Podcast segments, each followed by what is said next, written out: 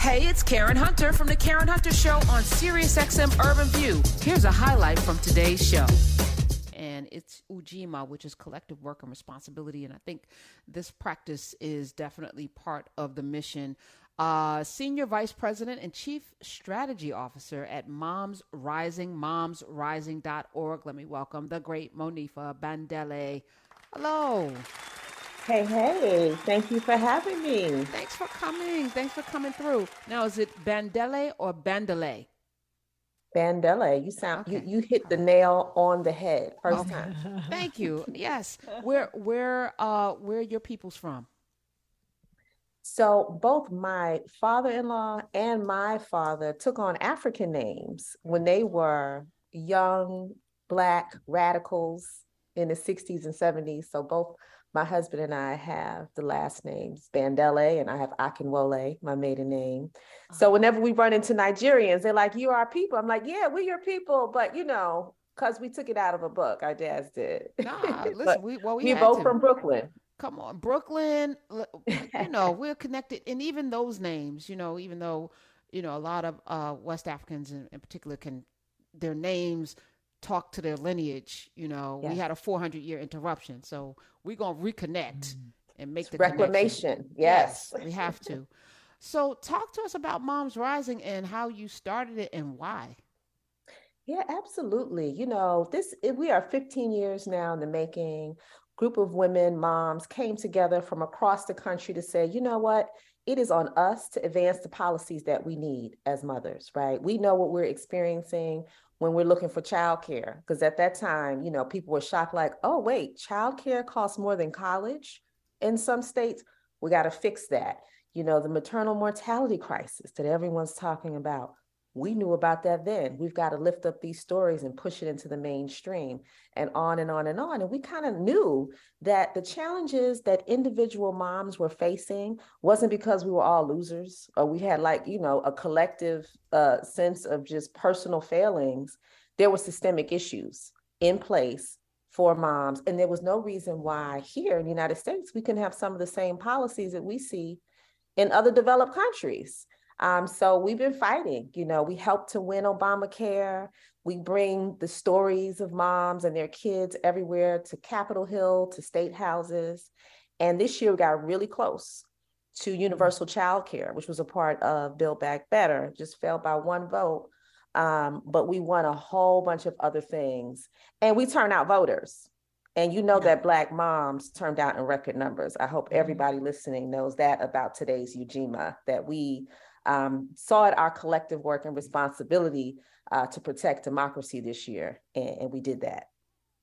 What do you think? Uh, uh, this is this is Renee Monifa. Do what do you think that lawmakers are not getting still at this late date, the end of 2022? What are they not getting? You know, I heard an advocate said sometimes the people closest to the problem are the closest to the solutions. And so you have people that are creating the solutions that are a gazillion billion miles away from the problem. Mm. And, you know, we have been working tirelessly to put in office people who have these experiences, who understand what it's like to be Black moms, to be brown moms. We have a Mamas con Poder um, website that is in conjunction with Moms Rising. And so you start to see, like, you know, one of my favorite representatives, Cori Bush, right? You see Black women and Black moms come in and they say, no, wait, that actually doesn't work. And no one in this room really knows how these things work. So let me share my story. Let me tell you why we need access to abortion care and how that helps maternal health outcomes because I've had one, mm-hmm. right? But when you have people in the room so disconnected from that, they're creating solutions that don't work for us. And then let's just name it white supremacy and patriarchy uh, will always seek to protect itself, right? If we're not there to disrupt it. Um, and, and that's what's really been the problem. So, how do you break down those barriers, though? How do you get into the rooms where people are and where the decision makers are and get that seat at the table? Absolutely. So, we work on two tracks. One, we're always organizing, tr- sharing our stories. You know, we create so many storybooks. If people go to our momsrising.org website, you'll see stories about abortion access. You'll see stories about maternal health care because Black women are really uh, suffering and dying in this country just giving birth. We created a whole book and we make sure we get stories from all 50 states. We do huge crowdsourcing.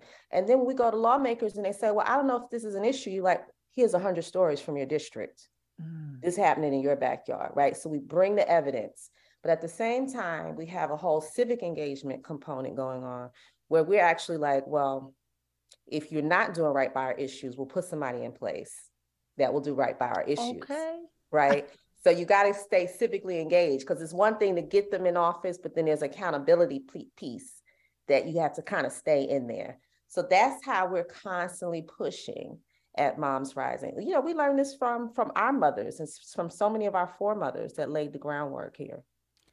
866-801-8255 is the number. Renee Seiler is here. And of course, uh, Monifa Bandele, uh, momsrising.org is the organization. The, the tax credit uh, was a big push. Yes. That where are we? Is it where? What's going to be happening with that moving into the new year? So, what just happened recently is that the child tax credit did not make it into the end of year omnibus uh, that has been heavily debated uh, since the month began. But we're going to keep before fighting. you do that. Tell people what that would have done for for households. Yeah. The, oh yes, absolutely. So the child tax credit provided relief to moms and dads and families all over the country, right? Because you would get a basically like a tax return, right? On the expenses per child you have because we know how expensive it is to have children. So, depending on how many children you had, when the pandemic hit, we were really able to push this through and say we need relief um, for moms and families per child. And it went on through the pandemic, but it, it was going to expire. And so we had to renew the child tax credit this year. And that's been a big fight all year to make it permanent, you know, to renew it and to make it permanent. Because one, we know there's still a pandemic, right? And the biggest job losses that have been suffered have been women, and particularly women who don't have access to the child care we were fighting for, right?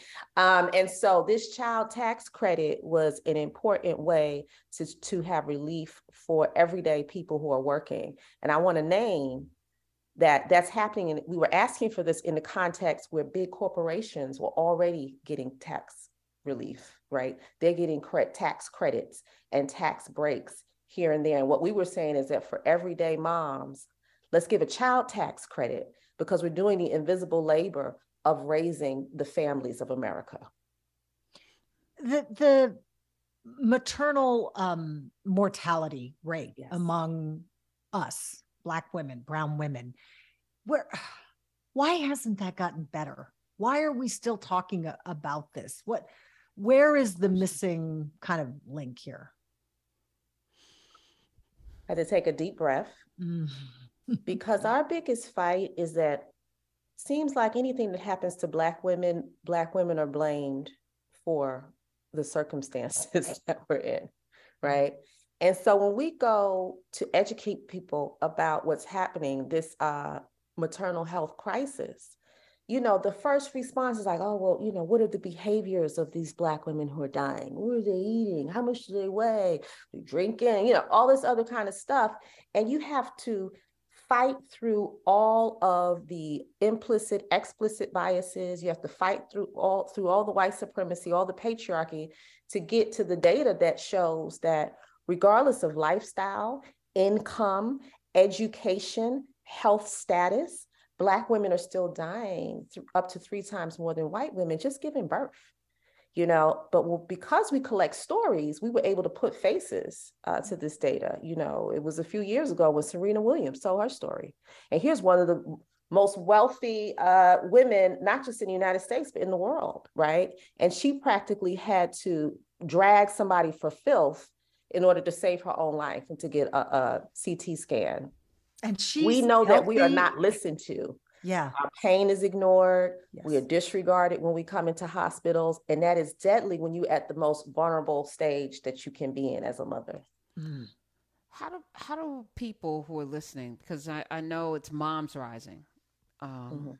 but everybody uh, has come through uh, a woman. So, so there's a vested interest, I think. That's uh, right. In continuing society.